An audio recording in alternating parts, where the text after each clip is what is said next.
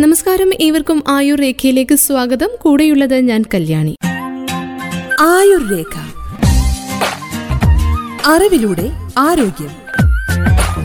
അപകടങ്ങളും വീഴ്ചകളും പറ്റുമ്പോൾ ഉണ്ടാകുന്ന മുറിവുകളെ കുറിച്ചാണ് ഇന്നത്തെ ആയുർരേഖയിലൂടെ കേൾക്കാൻ പോകുന്നത്. ഈ മുറിവുകളെല്ലാം പ്രശ്നക്കാരാണോ? രക്തം പൊടിയുന്നതും ചതിവ് സംഭവിക്കുന്നതും പൊട്ടലുണ്ടാകുന്നതുമൊക്കെ പലതരം മുറിവുകൾ നമ്മുടെ ശരീരത്തിൽ ഉണ്ടാക്കുമ്പോൾ ഈ മുറിവുകളൊക്കെ ഉണ്ടാകുന്ന സമയത്ത് എപ്പോഴൊക്കെയാണ് അടിയന്തര വൈദ്യസഹായം തേടേണ്ടത്? ഏതൊക്കെ മുറിവുകളെയാണ് പേടിക്കേണ്ടത്? ഇതിനൊക്കെയുള്ള ഉത്തരങ്ങളാണ് ഇന്നത്തെ ആയുർരേഖ. ആയുർരേഖയിലൂടെ മുറിവുകളെ കുറിച്ചാണ് നമ്മൾ കേൾക്കുവാൻ പോകുന്നത്. കൂടുതൽ കേൾക്കാം. മുറിവുകൾ പൊതുവെ രണ്ട് തരത്തിലുള്ളതാണ്. തുറന്ന മുറിവുകളും അടഞ്ഞ മുറിവുകളും. ചർമ്മം പൊട്ടിയ മുറിവുകളാണ് തുറന്ന മുറിവുകൾ. ചർമ്മം പൊട്ടാത്തവ അടഞ്ഞ മുറിവുകൾ ചർമ്മം ശരീരത്തിനെ ഒരു കവചം പോലെ പൊതിഞ്ഞ് രക്ഷിക്കുന്നത് കൊണ്ട് അടഞ്ഞ മുറിവുകൾക്ക് പൊതുവെ പ്രശ്നങ്ങൾ കുറവായിരിക്കും. പക്ഷേ ചർമ്മം പൊട്ടുന്നത് കൊണ്ട് തുറന്ന മുറിവുകളിൽ നിന്ന് രക്തസ്രാവം ഉണ്ടാകാനും രോഗാണുബാധയുണ്ടായി പഴുക്കാനും സാധ്യതയുണ്ട്. അതിനാൽ തുറന്ന മുറിവുകളുടെ പ്രഥമ ശുശ്രൂഷ കൂടുതൽ ശ്രദ്ധിക്കേണ്ടതാണ്. തുറന്ന മുറിവുകളിൽ ചർമ്മം മുരഞ്ഞു പൊട്ടുന്നതുകൊണ്ട് രക്തം പൊടിയുകയോ അല്പം രക്തം പോവുകയോ ചെയ്യും. നീറുന്ന വേദനയുണ്ടാവും പിന്നീട് രോഗാണുബാധയും ഉണ്ടാവാം. ശരീരത്തിലേക്ക് ഭാരമേറിയ വസ്തുക്കൾ വന്ന് വീഴുകയോ തട്ടുകയോ അടികിട്ടുകയോ ചെയ്യുകയാണെങ്കിൽ ചതവുകളാണ് സംഭവിക്കുക. കല്ലിലോ മറ്റു വസ്തുക്കളിലോ തട്ടി വീഴുക റോഡ് അപകടങ്ങൾ സ്പോർട്സ് ബോക്സിംഗ് എന്നിവയ്ക്കിടയിൽ സംഭവിക്കുന്ന അപകടങ്ങൾ ഇവയ്ക്കെല്ലാം ചതവുകൾ സംഭവിക്കാം. ചർമ്മത്തിന് താഴെ രക്തസ്രാവവും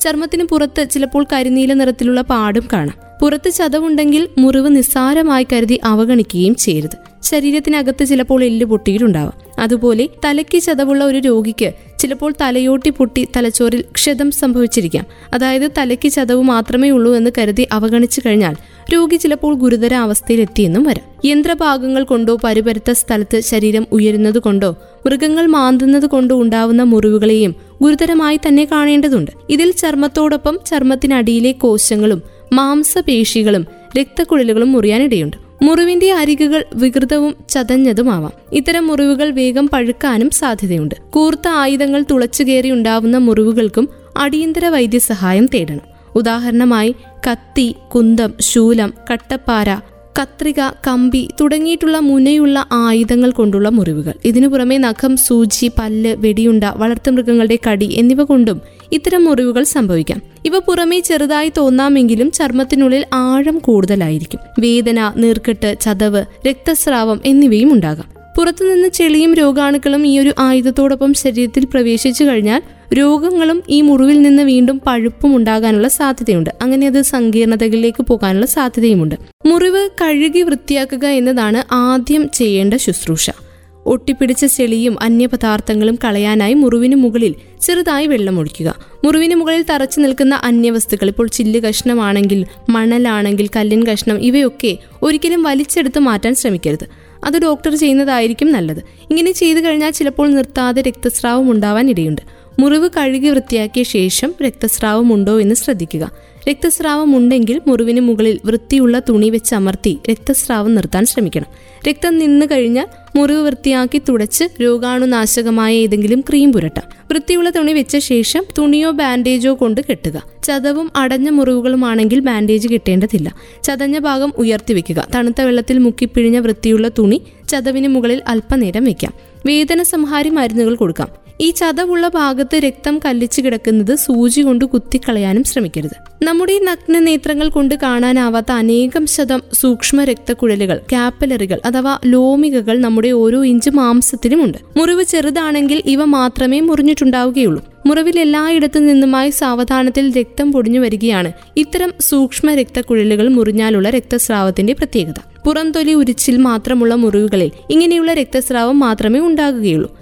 കാണാൻ പാകത്തിന് വലുപ്പമുള്ള രക്തക്കുഴലുകൾ രണ്ട് തരമാണുള്ളത്. ധമനികളും സിരകളും. സിരകളിൽ ഏറെ പങ്കും ചർമ്മത്തിന് തൊട്ട് താഴെ കൂടിയാണ് പോകുന്നത്. അതിനാൽ മുറിവിന് ഒരല്പം ആഴക്കൂടുതൽ ഉണ്ടെങ്കിൽ തന്നെ ഇവ മുറിഞ്ഞിട്ടുണ്ടാകാം. മുറിവിലെ ഒരു നിശ്ചിത സ്ഥലത്ത് നിന്ന് തുടർച്ചയായ രക്തമൂറലാണ് സിര മുറിഞ്ഞാൽ സംഭവിക്കുക. രക്തത്തിന് ഇരുണ്ട ചുവപ്പ് നിറമായിരിക്കും അപ്പോൾ. ധാരമുറിഞ്ഞ രക്തസ്രാവമാണ് ധമനി മുറിഞ്ഞാൽ ഉണ്ടാവുക. നല്ല ശോഭയുള്ള ചുവപ്പ് നിറമായിരിക്കും രക്തത്തിന്. ഹൃദയത്തിൽ നിന്ന് നേരിട്ട് വരുന്ന രക്തമായതുകൊണ്ട് തന്നെ ഹൃദയത്തിന്റെ ഓരോ മിടിപ്പിനും അനുസരിച്ചാണ് മുറിഞ്ഞ ധമനിയിലൂടെ രക്തം പുറത്തേക്ക് ചാടുന്നത്. ധമനികൾ പൊതുവെ മാംസത്തിന്റെ ആഴത്തിലൂടെയാണ് കടന്നു പോകുന്നത് എന്നാൽ ചില സ്ഥലങ്ങളിൽ അവ വലിയ അസ്ഥികളോട് ചേർന്നിരിക്കും.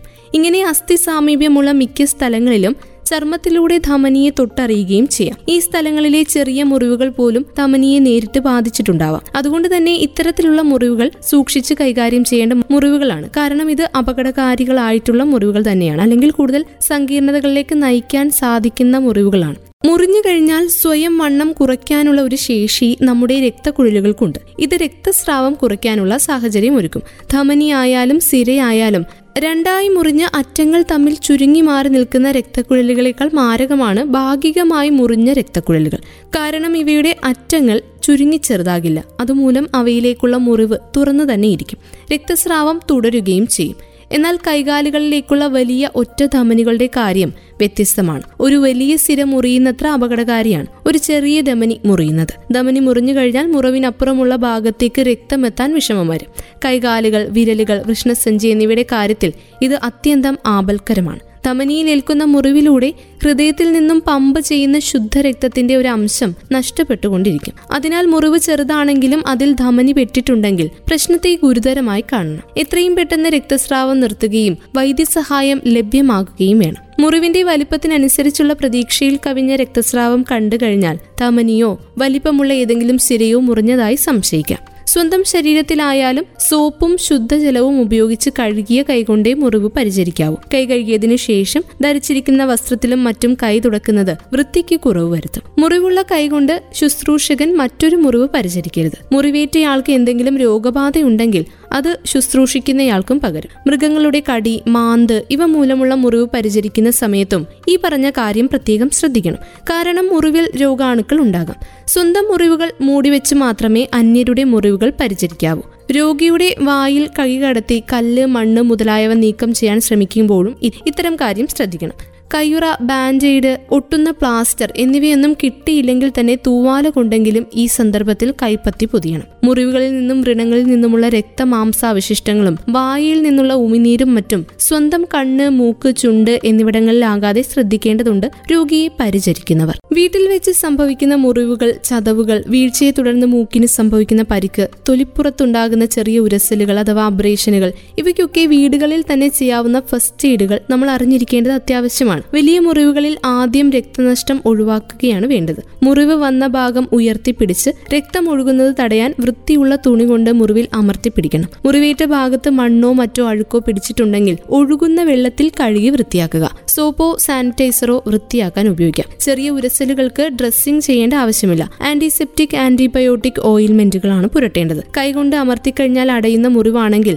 ആശുപത്രിയിൽ പോകേണ്ടതില്ല. മുറിവുകളിൽ നിന്നുള്ള രക്തസ്രാവം നിലയ്ക്കുകയാണെങ്കിലും ആശുപത്രിയിൽ പോകണമെന്നില്ല. ചെറിയ മുറിവുകൾക്ക് അണുവിമുക്തമായ തുണി കൊണ്ട് ഡ്രസ്സിംഗ് വീട്ടിൽ തന്നെ ചെയ്യാം. വീഴ്ചകളിൽ ചിലപ്പോൾ മൂക്കിന് പരിക്ക് പറ്റി രക്തം വരാനുള്ള സാധ്യതയുണ്ടെങ്കിൽ മൂക്കിന് മുകളിൽ ഐസ് പാക്ക് വെക്കണം. പത്ത് മിനിറ്റ് വെച്ച ശേഷം ഇരുപത് മിനിറ്റ് ഇടവേള എടുക്കണം. വീണ്ടും പത്ത് മിനിറ്റ് വെക്കാം. രക്തം വരുന്നത് തടയാനായിട്ട് മുഖം മുന്നോട്ട് കുനിച്ച് മൂക്ക് അടച്ചു പിടിക്കണം. ഇങ്ങനെ അടച്ചു പിടിക്കുമ്പോൾ വായിൽ കൂടി ശ്വാസം എടുക്കാം. തല ഉയർത്തി വെച്ച് കിടക്കുന്നത് രക്തനഷ്ടം ഒഴിവാക്കും. ഇത്രയും ചെയ്തിട്ട് മൂക്കിൽ നിന്ന് രക്തം വരുന്നുണ്ടെങ്കിൽ ഉടനെ വൈദ്യസഹായം തേടേണ്ടതുണ്ട്. വിരലുകളിലെ പരിക്കുകളാണെങ്കിൽ വാതിൽ വിരലിന്റെയും ഡ്രോയറിന്റെയും മറ്റും ഇടയ്ക്ക് കൈവിരലുകൾ അകപ്പെട്ട് ചിലപ്പോൾ പരിക്കുകൾ സംഭവിക്കാം. മുറിവോ വിരലിന് വലിയ രൂപവ്യത്യാസമോ ഇല്ലെങ്കിൽ പരിക്ക് ഗുരുതരമല്ല എന്ന് അനുമാനിക്കാം. ആ ഭാഗത്ത് ഐസ് പാക്ക് വെക്കേണ്ടതാണ്. അല്ലെങ്കിൽ തണുത്ത വെള്ളത്തിൽ കൈ മുക്കി മുക്കിപ്പിടിക്കാം. വിരലിന് കൂടുതൽ നീര് വരികയോ രൂപവ്യത്യാസം വരികയോ മരവിപ്പ് അനുഭവപ്പെടുകയോ ചെയ്തു കഴിഞ്ഞാൽ ആശുപത്രിയിൽ പോവുക. ചെറിയ വിരലുകളിലെ ചതവിന് ബഡ്ഡി സ്പ്ലിന്റ് ഇടാം. പരിക്ക് പറ്റിയ വിരലിനോട് ചേർന്ന് തൊട്ടടുത്ത വിരൽ ഒട്ടുന്ന പ്ലാസ്റ്റർ ഉപയോഗിച്ച് കൂട്ടിക്കെട്ടുന്നതാണ് ബഡ്ഡി സ്പ്ലിന്റ് എന്ന് പറയുന്നത്. നഖത്തിനടിയിൽ ചതവുണ്ടായി രക്തം കട്ട പിടിച്ചു കിടക്കുന്ന അവസരങ്ങൾ ചിലപ്പോൾ ഉണ്ടായേക്കാം. നഖത്തിന് മുകളിൽ ഐസ് പാക്ക് വെച്ച് വിരൽ ഉയർത്തിപ്പിടിക്കുകയാണ് ഈ സമയത്ത് ചെയ്യേണ്ടത്. വേദന കുറയ്ക്കാനായിട്ട് വേദന സംഹാരികളും കഴിക്കാം. നഖത്തിന്റെ അൻപത് ശതമാനത്തിൽ കൂടുതൽ രക്തം കട്ട പിടിച്ചതായി കാണുന്നുവെങ്കിൽ രക്തം കുത്തിയെടുത്ത് കളയേണ്ടി വരും. ഇതിന് വൈദ്യസഹായം തേടുക. അല്ലെങ്കിൽ നഖം പൊഴിഞ്ഞു പോകും തല ഏതെങ്കിലും പ്രതലത്തിൽ ഇടിക്കുന്ന സമയമാണെങ്കിൽ മുഴ പോലെ പൊങ്ങി വരുന്നത് സാധാരണമായിട്ടുള്ള കാഴ്ചയാണ്. ഇതിനെ സ്കാൾപ്പ് ഹെമറ്റോമ എന്നാണ് പറയുന്നത്. വീഴ്ചയുടെ പ്രകൃതം പരിശോധിച്ചാൽ ഗുരുതരമാണോ എന്ന് തിരിച്ചറിയാം. കുട്ടികൾ അഞ്ചടി മുകളിൽ നിന്നാണ് വീണതെങ്കിൽ പരിക്ക് ഗുരുതരമാണെന്ന അനുമാനത്തിൽ ഡോക്ടറെ കാണിക്കുകയാണ് വേണ്ടത്. കൂടാതെ തലകറുക്കം ഛർദി തലവേദന മയക്കം എന്നിവയുണ്ടെങ്കിൽ ഡോക്ടറെ കാണണം. പരിക്ക് പറ്റിയ ഭാഗം തിരുമാൻ പാടില്ല. ഐസ് പാക്ക് വെക്കാം. വേദന ശമിക്കാൻ വേദന സംഹാരികൾ കഴിക്കുകയാണ് വേണ്ടത്. പാചകം ചെയ്യുമ്പോഴും മറ്റും ഉണ്ടാകുന്ന ചെറിയ പൊള്ളലുകൾ ഒഴുകുന്ന തണുത്ത വെള്ളത്തിൽ കഴുകാം. ചെറിയ വേദന ചുവന്ന നിറം എന്നിവ കാണുന്ന സമയത്ത് ചിലപ്പോൾ ചെറിയ കുമിളകളും പൊള്ളലേറ്റാൽ വരാം. പൊള്ളലിന്റെ കാഠിന്യം കുറയ്ക്കാൻ മോയ്സ്ചറൈസിംഗ് ക്രീം കടുകെണ്ണ എന്നിവ പുരട്ടുന്നതാണ് ഏറെ നല്ലത്. കുമിള ഒരിക്കലും കുത്തി പൊട്ടിക്കാൻ ശ്രമിക്കുകയും ചെയ്യരുത്. ആന്റിസെപ്റ്റിക് ക്രീമും പുരട്ടാം. എല്ലാവരുടെയും വീടുകളിൽ ഫസ്റ്റ് എയ്ഡ് ബോക്സ് ഉണ്ടെങ്കിൽ ഇങ്ങനെയുള്ള ചെറിയ അപകടങ്ങൾ സംഭവിക്കുന്ന സമയത്ത് വീട്ടിൽ വെച്ച് തന്നെ നമുക്ക് കൈകാര്യം ചെയ്യാനും സാധിക്കും. ഇന്നത്തെ ആയുർരേഖ ഇതോടെ പൂർണമാവുകയാണ്. ഇന്ന് നമ്മൾ ആയുർരേഖയിലൂടെ കേട്ടത് മുറിവുകൾ സംഭവിക്കുമ്പോൾ ചെയ്യേണ്ട പ്രതിവിധികളെക്കുറിച്ചും മുറിവുകളെക്കുറിച്ചുമായിരുന്നു. വീണ്ടും അടുത്ത അധ്യായത്തിൽ മറ്റൊരു ആരോഗ്യ അറിവുമായി ആയുർരേഖയിൽ ഒരുമിക്കാം. ഇത്രയും സമയം ഒപ്പമുണ്ടായിരുന്നത് ഞാൻ കല്യാണി. തുടർന്നും കേട്ടുകൊണ്ടേയിരിക്കും radio Mangalam ninety one point two. നാടിനൊപ്പം നീരിനൊപ്പം.